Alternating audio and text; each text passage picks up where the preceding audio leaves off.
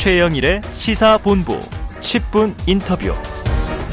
네, 화제 이슈를 콕 짚어보는 10분 인터뷰 시간입니다. 최근 충남의 한 중학교에서 수업, 수업 시간에 학생이 교단에 누워 이 스마트폰을 사용하는 모습이 고스란히 담긴 영상이 공개가 됐죠. 자, 도를 넘는 학생의 행동에 여론은 충격과 분노로 들끓었는데요. 자, 담임 선생님과 격이 없이 지내다 보니 애가 약간 버릇이 없어졌던 것 같다. 이 학교 측의 해명이요. 성난 여론에 더 기름을 들이부은 것 같습니다. 자, 오늘은 교육 일선에 계신 선생님 한 분을 연결해서 교권 추락의 현 실태와 그 대책을 짚어보도록 하겠습니다. 사교육 걱정 없는 세상에 김태훈 정책 부위원장 전화로 연결하겠습니다. 자, 부위원장님 나와 계시죠? 네, 안녕하십니까. 자, 예. SNS에 공개된 뭐 해당 영상, 뭐 유심히 보셨을 텐데요. 직접 보시니 어떤 좀 느낌이셨습니까? 그러니까 그 영상을 보신 많은 분들도 다 그러셨겠지만은 이제 저 역시 이제 학교 현장에 꼭 필요한 질서 그런 수준이 좀 무너진 모습이 아닌가 그런 생각이 좀 들었거든요. 네. 그래서 사건 이후에 이제 학생은 뭐 여교사를 찬양한 것이 아니다. 또 학교 측에서도 뭐 친밀해서 그런 거다 이런 반응이 있었는데 네. 설령 그 학생이 이제 그 휴대폰으로 충전을 하고 검색을 했다 하더라도 음.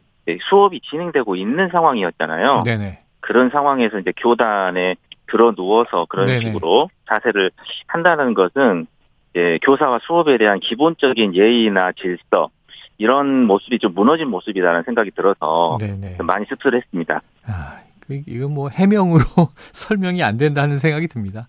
저희 네네. 초중고 시절을 생각해 보면 이런 행동은 뭐 어, 어떤 일이 벌어졌을까 전 섬찟한데요. 그렇죠. 상상도 못했죠 예. 그때.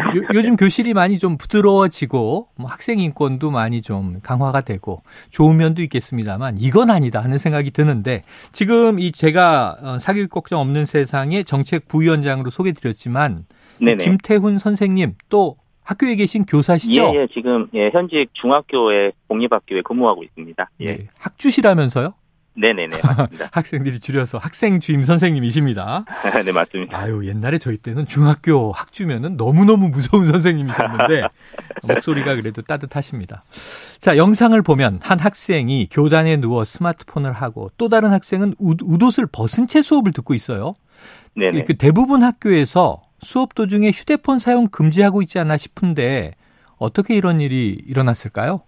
그러니까 지금 이제 각 시도에서 시행되고 있는 학생 인권 조례 내용을 보면은요, 네, 지역마다 조금 차이는 있지만 네. 대부분 휴대폰 소지를 아예 금지하지는 못하도록 네네. 이렇게 정하고 있습니다. 네네. 그런데 이제 학교의 교육 환경에 맞추어서 전자 기기의 사용 시간하고 범위를 학생들이 참여하는 학칙에 의해서 음. 제한을 할 수는 있도록 이렇게 돼 있는 거거든요. 네네.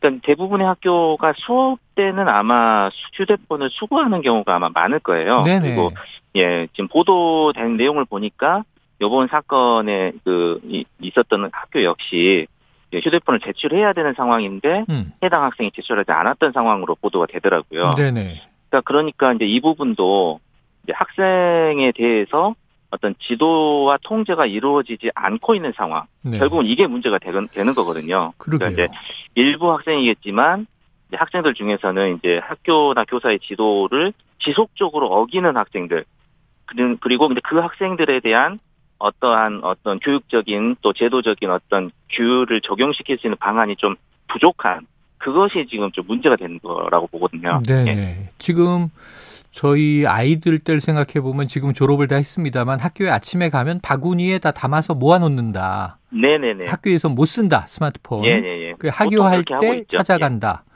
근데 예. 이제 쉬는 시간에 자기 걸 찾아 썼더니 이 저희 아이 경우에는 휴대폰을 네. 며칠 동안 압수하더라고요 학교에서. 예, 예. 그렇게 정해놓은 학교가 많습니다. 한 뭐 5일 정도.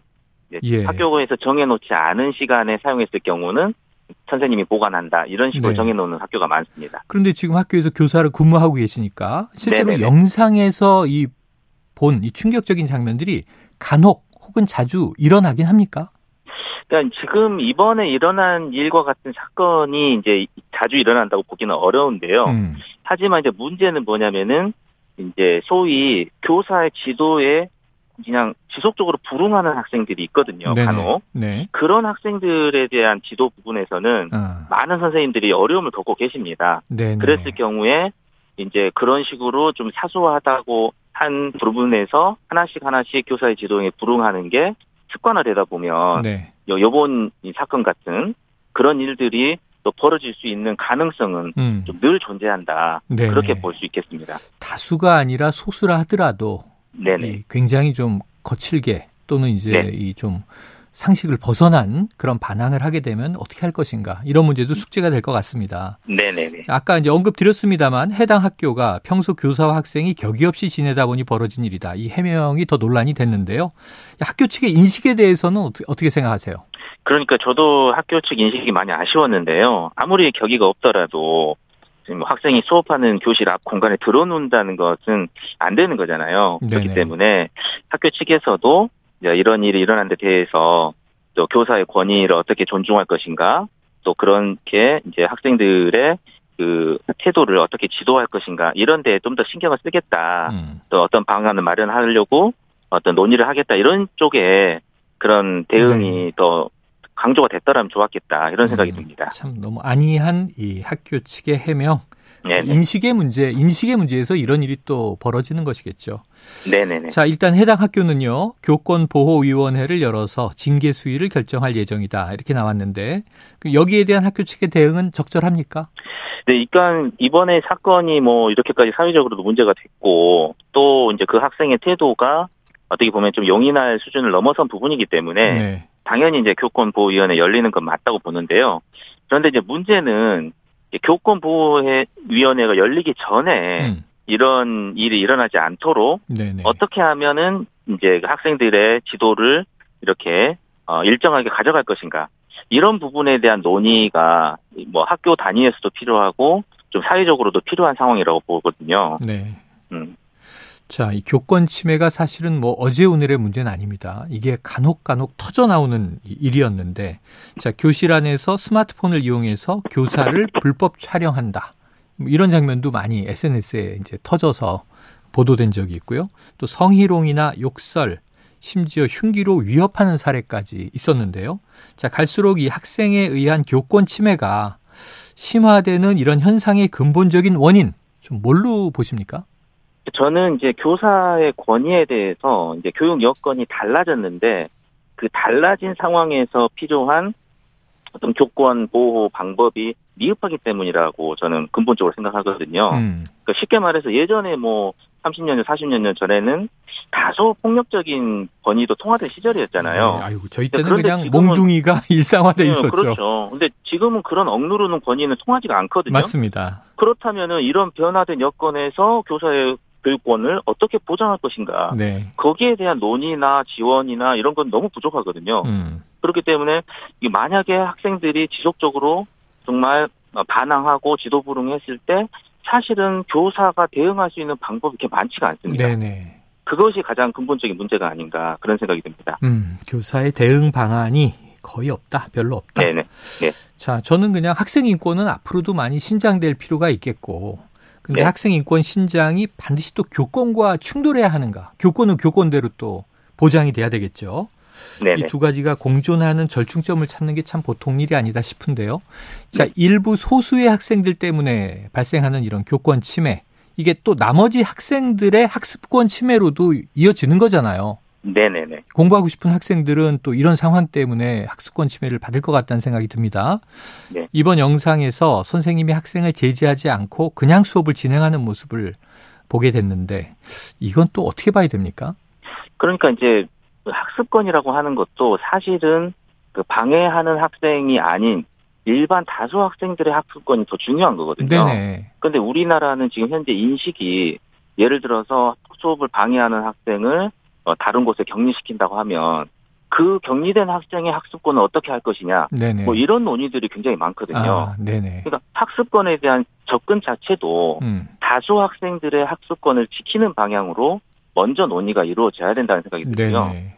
예, 그랬을 때 이제 그런 수업을 방해하는 행동을 하는 학생에 대해서 적극적이고 또 강력하게 좀 조치가 이루어진다든지 이런 것들이 그래야 가능하지 않을까 네. 그런 생각이 듭니다.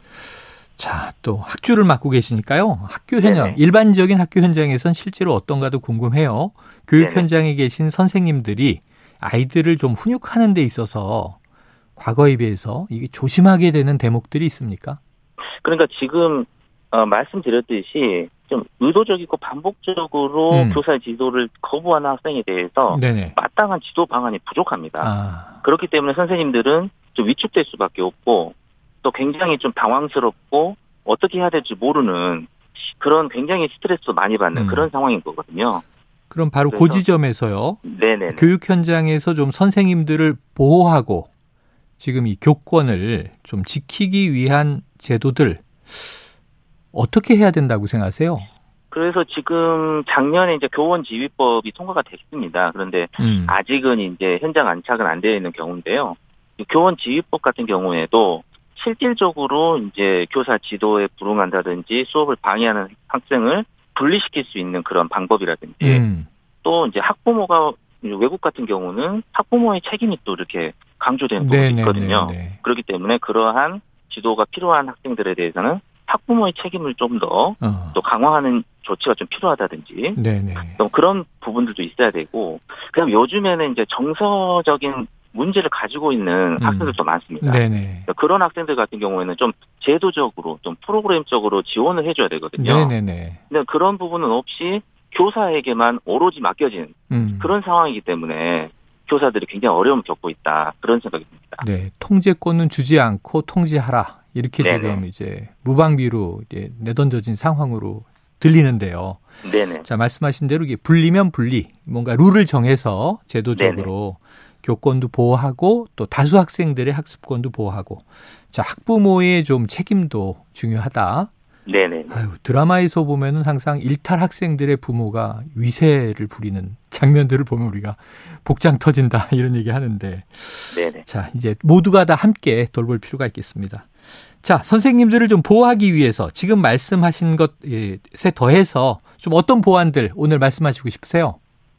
그러니까 지금 그 교사들이 어뭐 교원지휘법에 대한 보완책 논의가 좀 있는 걸로 알고 있는데요. 네. 교원지휘법은 사실은 좀 큰 사건이 일어나고 나서의 음. 어떤 처벌에 좀 중점이 좀 되어 있는 것 같아요. 네. 그렇기 때문에 일상적인 교사의 권위가 어, 지켜지지 않는 경우에 대해서 네. 교사들이 쉽게 좀 문제를 제기하고 지원을 받고 보호를 받을 수 있는 그런 방법이 좀 보완될 필요가 있다는 생각이 음, 들거든요. 네. 그래서 이제 이 교원지휘법 보완에 대한 논의가 좀 이렇게 구체적이고 실질적으로 어, 교권을 지킬 수 있는 방향으로 논의가 네. 좀 됐으면 좋겠다 그런 생각이 듭니다. 예, 교원 지휘법의 보완이 필요하다. 이거 좀또 네. 입법부에서 귀 기울여 들어주셔야 될것 같습니다.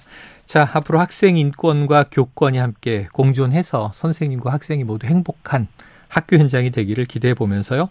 오늘 말씀 여기서 마무리하겠습니다. 오늘 고견 감사합니다. 네, 감사합니다. 예, 지금까지 사교육 걱정 없는 세상의 김태훈 정책 부위원장이었습니다.